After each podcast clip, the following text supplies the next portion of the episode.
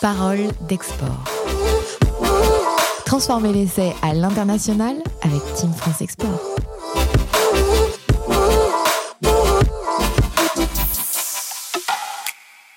Les entrepreneurs se suivent mais ne se ressemblent pas dans Parole d'Export, le premier podcast dédié aux acteurs de l'international monté par la Team France Export et ses partenaires. Nous partons pour une trentaine de minutes avec un entrepreneur multi-entrepreneur qui partagera avec nous son expérience de terrain en cette période de turbulence que connaît le commerce international. Avis aux entrepreneurs qui souhaiteraient conserver ou conquérir de nouvelles parts de marché en dehors de l'Hexagone durant cette crise. Vous y trouverez de nombreux conseils, on l'espère, également des sources d'inspiration concrètes. Je vous propose de donner le coup d'envoi de ce nouvel épisode. et de vous présenter également euh, la feuille de match avec un joueur, mais quel joueur sur le terrain, Stéphane Bobo. Bonjour Stéphane. Bonjour Thomas. Stéphane, vous êtes fondateur et dirigeant d'Innovate. Vous êtes spécialiste de la distribution de produits euh, connectés autour du smartphone. Et aujourd'hui, on va s'intéresser à un grand mouvement que vous avez opéré dans l'entreprise. Vous avez décidé euh, de relocaliser une partie de votre activité. Euh, c'est tout le sujet de notre émission. On pourrait aborder des milliers de sujets euh, avec vous sur votre développement à l'international, euh, mais c'est celui-ci sur lequel on, va prendre du temps. Peut-être un petit mot sur Innovate en quelques chiffres et quelques mots également. Alors Innovate Group, c'est une société spécialisée sur la distribution des produits connectés autour du smartphone. On réalise un peu plus de 300 millions d'euros de chiffre d'affaires et on compte près de 200 collaborateurs. On est principalement présent en France, mais on a également une filiale en, Espagne et une filiale à Hong Kong. Et dans notre activité, on a différentes business units en charge de différentes catégories de produits autour du smartphone. Donc la plus importante, c'est la catégorie device, où on assure la distribution de smartphones, de PC, de tablettes, de moniteurs. Euh, en collaborant avec toutes les grandes marques euh, de l'électronique grand public, hein, euh, les grandes marques de smartphones qu'on connaît. Deuxième business unit, ce sont les objets connectés. Euh, une, une, business unit qu'on a démarré euh, il y a près de 50 zéro et qui a dépassé l'année dernière les 100 millions d'euros de chiffre d'affaires. Donc c'est tous les produits euh, type montres connectées, les drones, les, les, les smart speakers de, de, Google par exemple, et ainsi de suite. Donc c'est très large. La troisième business unit, et c'est celle qui va nous intéresser euh, dans le cadre de cette émission, ce sont les accessoires de téléphone. Euh, donc là, on crée, on développe, on fabrique euh, des accessoires pour les smartphones. Ce sont des, des coques de téléphone, des chargeurs, des câbles. Euh, voilà, donc c'est plus de 2000 références de produits. Et puis ensuite, on a également une business unit autour du gaming qui se développe, qu'on vient de démarrer tout juste cette année. Et puis une dernière business unit dans le domaine des services. C'était la bonne année pour lancer autour du gaming. Les gens ont eu un peu de temps chez eux. Exactement. Donc, euh, en effet, on, voit que tout cet écosystème euh, autour du smartphone, qui est devenu la télécommande universelle, hein, euh, se développe avec plein de types de, de, de nouveaux produits, voilà, qui viennent alimenter notre, notre quotidien. Stéphane, si vous le voulez bien, on va rentrer dans le dur de notre sujet. On va rentrer dans la mêlée. Oui.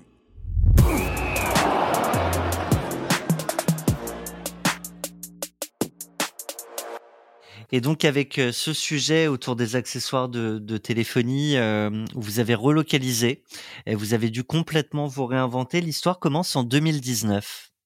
Alors en effet, en 2019, il y a eu une vraie prise de conscience et puis euh, une prise de décision surtout très structurante pour l'entreprise. J'ai pris un, un, engagement fort qui est de devenir la première marque d'accessoires 100% éco-responsable en trois ans. Donc c'est un projet un peu fou, mais en fait qui mobilise énormément euh, l'ensemble des équipes du groupe autour de cet objectif euh, et qui consiste à repenser complètement la conception de nos accessoires de téléphone, leur fabrication et puis leur fin de vie, et donc de se préoccuper en effet de comment ces produits pourront être recyclés à la fin de leur usage. Et donc ça a démarré en effet en 2019. Il y avait cet objectif en 2019 de, lancer les premières coques 100% euh, biodégradables. Euh, il a fallu trois ans parce qu'il a fallu relever un certain nombre de défis. Alors oui, alors en fait, on a démarré donc en, 2019. Hein, L'objectif, c'est fin 2022 euh, d'avoir 100% de nos produits sous la marque Movit qui seront éco-responsables. Et donc, dès la création de ces, produits, hein, on se soucie euh, de la manière dont on va les fabriquer, donc quels sont les matériaux qu'on va utiliser. Euh, si c'est, euh, on utilise, là, on a lancé des, matériaux biodégradables hein, qui permettent en effet que ces produits, à la fin de leur vie, peuvent être mis dans un compost et se dégrader naturellement en quelques mois et ne laisser aucun déchet sur la planète. La, deuxième euh, euh, innovation qu'on a lancée, ce sont des coques de téléphone fabriquées à partir de plastique, de, plastique usagé. Et donc de ne plus avoir en fait à, fabriquer à, partir de plastique vierge. Euh, et donc de réutiliser d'anciens plastiques tout en régénérant en fait les capacités de résistance au choc, de résistance aux rayures, en faisant des coques transparentes 100% recyclées à travers la, la marque Multivite, c'est plus de, de, 50 millions aujourd'hui produits euh, euh, vendus dans le monde. J'ai découvert en préparant cette émission avec vous euh, que sur le secteur, le produit le plus vendu était justement euh, cette coque transparente. On se rend pas compte peut-être de la problématique technique.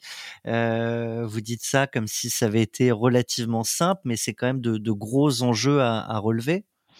En fait, c'est euh, compliqué de faire simple parce que la coque de euh, téléphone transparente, euh, en effet, il y a, un procédé industriel extrêmement complexe de pouvoir utiliser justement des, matériaux biosourcés tout en gardant bah, le, niveau de qualité de transparence qu'attend le, le, consommateur, de résistance au choc. Et le challenge, ça a été en 2020 d'être capable de relocaliser cette production en France. Donc, euh, euh, avec la crise sanitaire qu'on a connue en 2020, il y a eu euh, une prise de conscience aussi très forte sur le local, hein, sur la relocalisation, c'est-à-dire en dehors d'avoir une démarche éco-responsable et écologique sur la fabrication de ces produits, aussi un souci sociétal en tant qu'entrepreneur de se dire, ben, voilà, à mon niveau, comment je peux contribuer à cette réindustrialisation euh, en France, euh, avec quels produits? Et donc nous, on a choisi de démarrer par cette coque euh, transparente et d'être capable de relocaliser l'injection, la fabrication en France directement. Et donc ça a été une vraie aventure, un gros challenge, parce que il faut être compétitif pour que ce produit de grande consommation reste au même prix et donc abordable pour un consommateur euh, français. Alors justement, parce que c'était simple, tout, tout, le monde relocaliserait euh, peut, peut-être pour être plus proche de, aussi de, de, de ces usines. Donc la, la vraie question, c'est la compétitivité. Vous avez réussi ce pari qui n'était pas un pari gagné d'avance.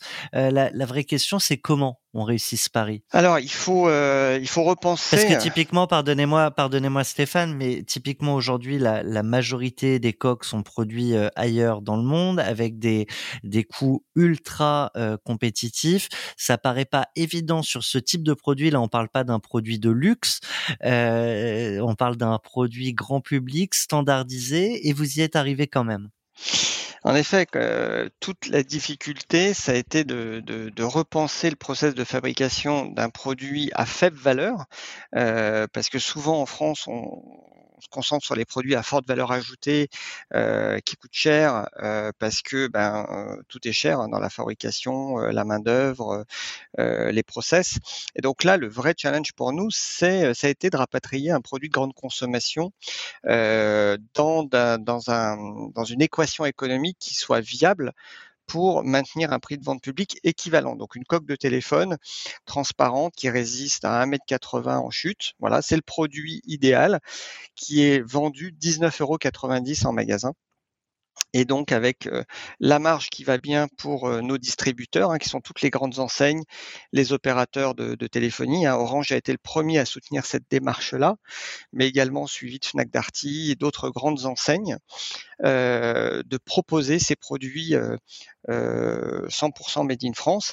Et donc on a dû repenser le process industriel pour être beaucoup plus réactif et flexible en France. Euh, investir aussi avec euh, des usines euh, en plasturgie pour pouvoir stabiliser ce, ce process, hein, les aider, les accompagner dans la mise en place de, ces nouveaux process industriels. approvisionner avec le, le, bon niveau de matière pour avoir aussi une traçabilité des matériaux qui sont utilisés, et puis créer l'écosystème de, de, mise en boîte, parce que et c'est ça qui est intéressant sur la relocalisation, c'est que on, crée de plus en plus d'emplois sur l'écosystème parce que en dehors de produire cette coque de téléphone, il faut aussi la packager. Donc on a fait appel à des sous-traitants en packaging et puis à des assembleurs pour pouvoir faire la mise en boîte. Et donc c'est euh, plusieurs entreprises aujourd'hui qui collaborent main dans la main pour euh, avoir un produit fini au meilleur prix. Alors le, le packaging euh, est, euh, alors dites-moi si je me trompe, mais 100% euh, carton, sans colle, sans plastique donc. mais au-delà de cette éco-responsabilité, sur, le choix de la matière, il y, il y avait cette notion d'aller rechercher un, un, coût accessible pour un, un coût final consommateur qui, qui, le soit aussi et qui reste compétitif. mais du coup, cette matière, on arrive à trouver une matière qui coûte moins cher à, à récupérer à produire, à, travailler, on, gagne sur d'autres leviers, je crois, aussi. Oui, alors en fait, euh, c'est une somme de, de, de plein de plein de, plein de types d'opérations. Hein. Typiquement, en fait, euh, en Asie, on a bien sûr aussi euh, un coût euh, de la main d'œuvre qui augmente, hein, qui n'arrête pas d'augmenter, qui va continuer à augmenter. on a le coût de l'énergie aussi en Asie qui augmente énormément par rapport au coût qu'on a en France. Les coûts de transport ont été multipliés par 5 en l'espace d'un an. Pendant la crise, euh, effectivement. pendant la crise. On a aussi euh, des coûts euh, de, de, taxes d'importation hein, sur ces matériaux, sur le, typiquement sur le TPU, par exemple, c'est un, une matière qui est taxée à l'import. et donc, on va faire l'économie de tous ces coûts qu'on va nous réinjecter eh ben, dans, le, dans le coût de main-d'œuvre en France pour arriver à trouver bah, le bon équilibre et avoir une équation économique qui, qui fonctionne. Je reviens, euh, Stéphane Bobo, sur euh, ce, sujet de l'écosystème. Euh, on, on recrée pas un, pan sectoriel de, l'activité économique, peut-être tout seul dans son coin. Donc, il a fallu s'organiser. C'est des investissements pour vous. C'est des investissements aussi, j'imagine, pour cet écosystème qui vous accompagne du packaging jusqu'à la fabrication du des produits. Oui, en effet, une relocalisation, ça s'improvise pas. Euh, c'est euh, une coordination avec un ensemble d'intervenants parce qu'on n'a pas tous les corps de métier en interne et, il faut euh, travailler main dans la main avec euh, les bons partenaires qui, qui sont motivés autour de, de cet objectif-là, avoir un objectif très clair, euh, et puis ensuite aussi avoir le soutien de, de ses partenaires commerciaux, de ses clients. Donc nous, on a présenté très en amont ce, cette initiative, ce projet à des grands donneurs d'ordre hein, dans notre domaine, hein, donc les opérateurs télécoms, des grands acteurs de la distribution. Qui nous ont soutenus dans cette démarche et qui ont pris des engagements forts euh, de référencement de nos produits, euh, euh, de, de, basculer euh, leurs références produits qui étaient avant euh, des produits made in China avec des produits Movit fabriqués en France. Donc, je dirais qu'il y a, encore une fois, ça se prépare, ça s'organise très en amont.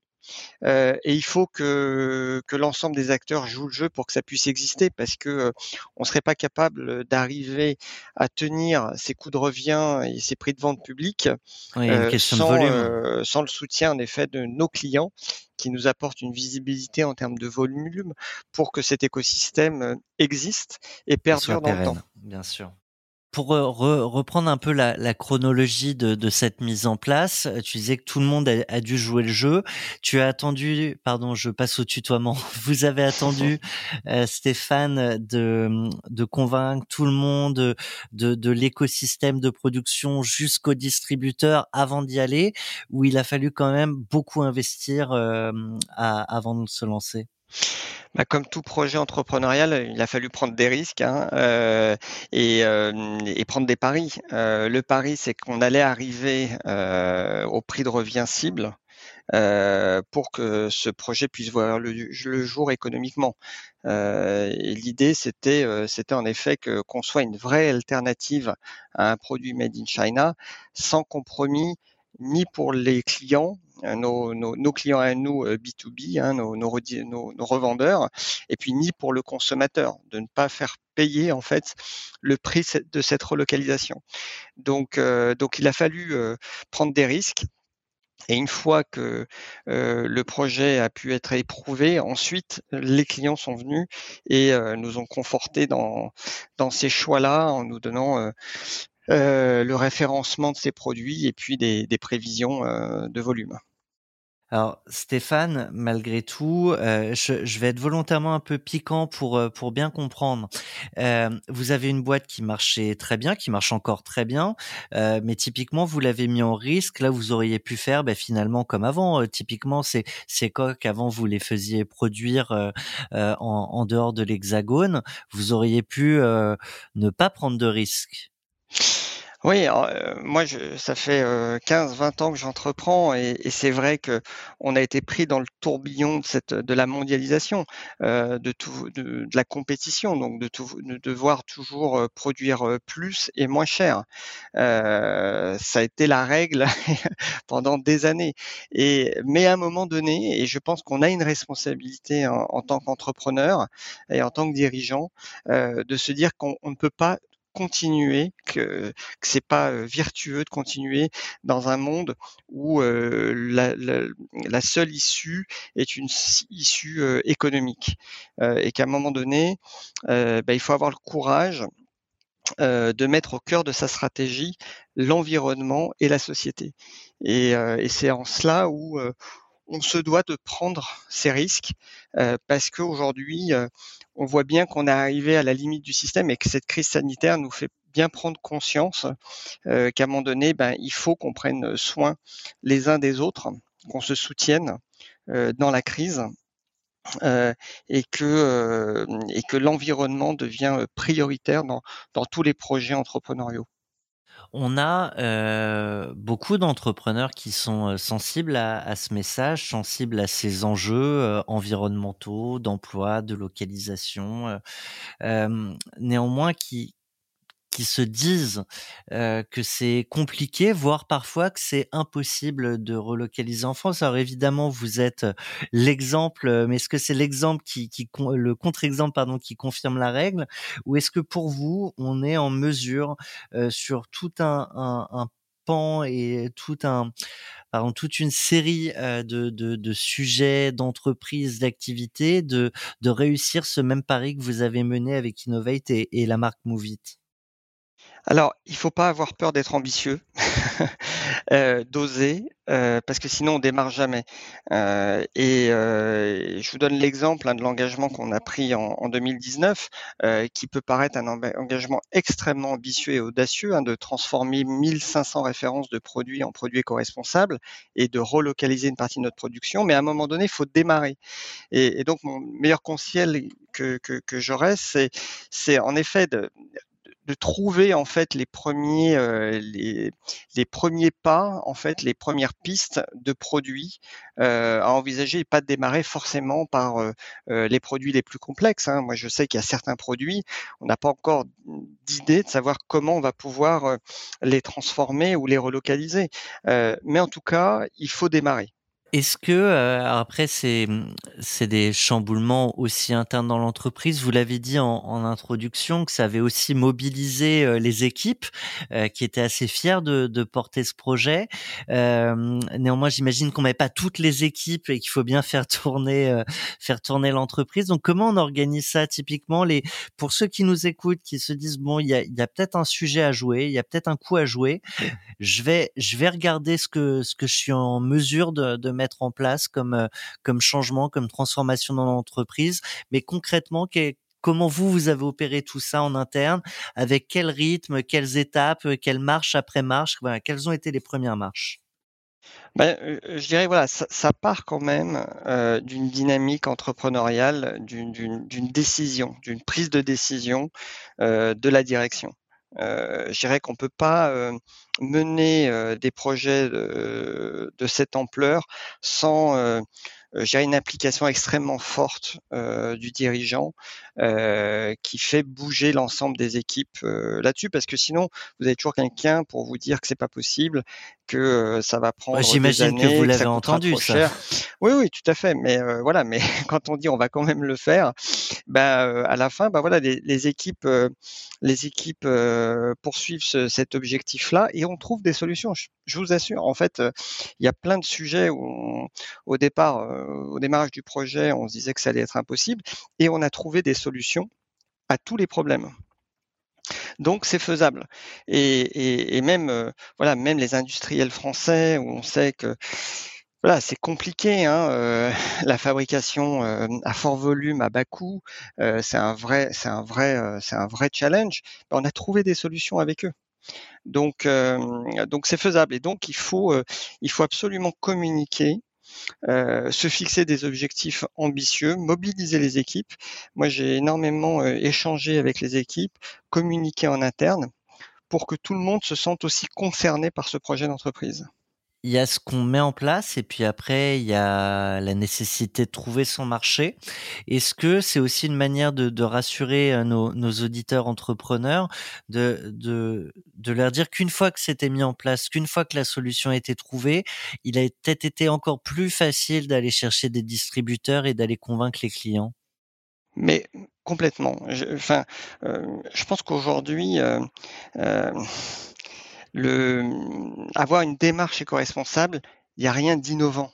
Heu, il faut juste le faire, heu et ça devient en fait la nouvelle normalité heu, d'être éco-responsable.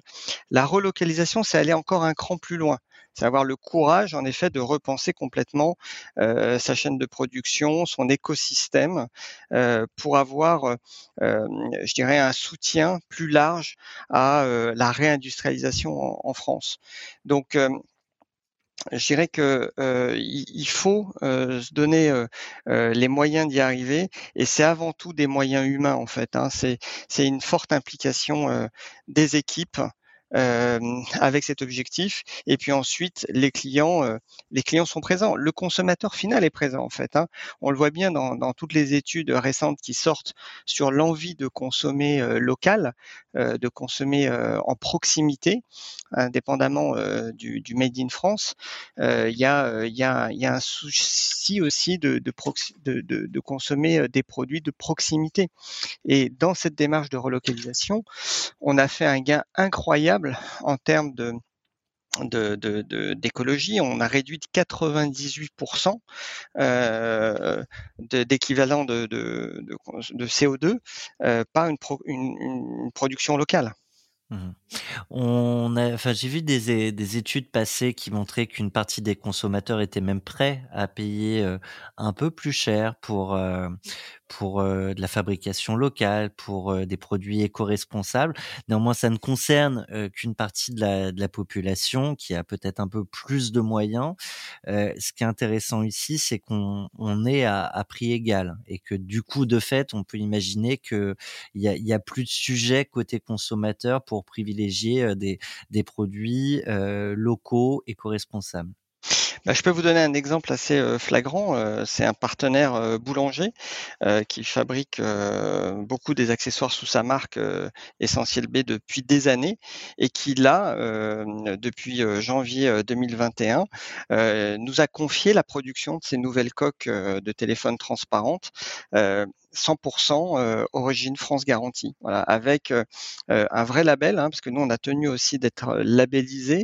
Hem, c'est un label qui est validé avec l'AFNOR, et donc notre chaîne de production, elle est auditée, pour s'assurer qu'on correspond à une vraie fabrication française. Parce que vous savez, dans le made in France, il y a à boire et à manger, hein, donc il y a beaucoup de de French washing, et donc c'est important aussi d'être très transparent, de pouvoir s'appuyer sur, sur des labels qui donnent une vraie réassurance aux clients sur l'origine en fait de production de, nos produits.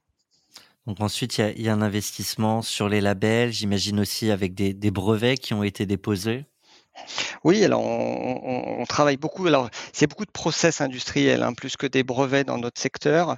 Euh, et donc c'est voilà, donc il, y a un savoir-faire euh, et ça c'est euh, qui, qui, qui qui se développe en interne hein, avec des, des, vraies compétences industrielles aujourd'hui, et puis euh, la mise en place de partenariats stratégiques.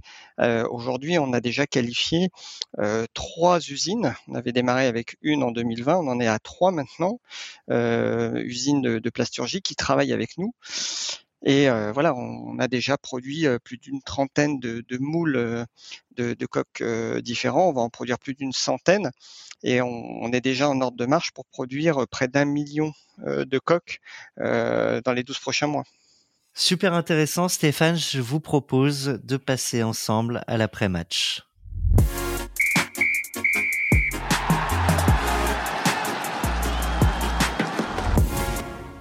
Un après-match en trois temps forts, la meilleure action, le carton jaune et les pronostics. Je vous propose Stéphane de commencer par le carton jaune, un sujet sur lequel vous êtes planté ou en tout cas sur lequel vous auriez pu faire mieux et sur lequel vous adressez un carton jaune sur une démarche que vous avez entrepris à l'international, pas forcément lié euh, à notre sujet du jour. Alors c'est vrai que dans mon parcours entrepreneurial qui a été assez dense euh, depuis plus de 20 ans, j'ai eu le temps de faire des bêtises. et entre autres, euh, dans une de mes expériences, euh, mon deuxième groupe, où je suis allé beaucoup trop vite à l'international. J'avais, je venais d'entrer en bourse avec mon entreprise Modlabs et voilà, poussé par la frénésie de la bourse, les levées de fonds, je suis allé beaucoup trop vite en ouvrant des filiales aux États-Unis, en Italie, en Espagne, en Angleterre, un peu de partout pour se développer. Voilà, et ça a été une erreur. Six mois, un an après, j'ai dû les fermer, puis me reconcentrer sur mon marché local avant d'aller à l'international trop trop vite dans, dans trop d'endroits différents, trop de il faut déjà être fort sur et de batailles à mener, ouais avant de vouloir aller à l'international. Je pense que c'est une étape importante. C'est déjà de, vraiment euh, arriver à consolider sa position sur son marché local euh, avant de s'ouvrir trop vite à l'international. Et si on parle de votre meilleure action? Franchement, en 20 ans, je pense que c'est celle que j'entreprends actuellement euh, sur euh, cette volonté de d'avoir un groupe euh, qui se développe tout en ayant conscience de l'environnement et de la planète. c'est vraiment un sujet qui me tient à cœur et qui donne beaucoup de sens dans tous mes projets et auprès de mes équipes. Eh ben, c'est un projet qu'on avait euh, cœur aussi euh, de mettre à l'honneur euh, dans, Parole d'export. On conclut avec les pronostics. On a une boule de cristal aussi difficile que ça puisse être de, répondre à cet exercice. C'est un peu comme les business plans. la réalité est souvent très différente des pronostics. Néanmoins, si on regarde cette boule de cristal, à quoi ressemblera votre secteur slash le commerce international d'ici une dizaine d'années? Ah ben, si on avait une boule de cristal, je pense que euh, dans le futur, la production locale va devenir extrêmement important. Euh, on a beaucoup parlé des de l'impression 3D. Je pense qu'on en est vraiment au balbutiement, que ça va chambouler beaucoup de choses dans nos métiers, dans les modes de commercialisation. Euh, et plus tard, on pourrait imaginer que voilà qu'on fasse fabriquer sa coque euh, de téléphone chez soi ou dans un magasin directement avec une, une impression 3D qui va nous permettre de, de restituer le, design parfait de son nouveau modèle de, de téléphone euh, et de pouvoir partir directement avec en magasin alors qu'il n'y a pas le stock. alors deux, deux questions en une sur ce sujet. Comment vous aujourd'hui en, en tant qu'entrepreneur vous préparez à cette possible révolution et, la seconde qui va avec, c'est que ça fait quand même un moment qu'on parle de, ce chamboulement de l'impression 3D. Pourquoi aujourd'hui c'est pas encore en place? Euh, Quels sont euh, les peut-être les, défis qui ne sont pas encore relevés en la matière? Alors, je pense que voilà, nous on suit ça bien sûr avec grand intérêt, toutes ces évolutions technologiques. Je pense que le, euh, le euh, aujourd'hui l'impression 3D reste encore euh, chère en termes de, de coût de revient. Euh, les matériaux euh, utilisés n'ont pas encore les, rendus ou les finitions qu'on aimerait avoir sur une coque de téléphone. Mais je pense que ça va arriver beaucoup plus vite qu'on peut le penser. Eh bien, Stéphane, euh, la conclusion de cette émission est arrivée bien plus vite que je ne pouvais le penser. un, grand merci, un grand bravo euh, à vous et vos équipes euh, chez, chez Innovate. Merci. Et j'engage tous nos auditeurs à s'abonner sur leur plateforme préférée, à nous laisser un commentaire et les fameuses 5 étoiles sur Apple Podcast. À très bientôt. Je vous donne rendez-vous pour une prochaine émission.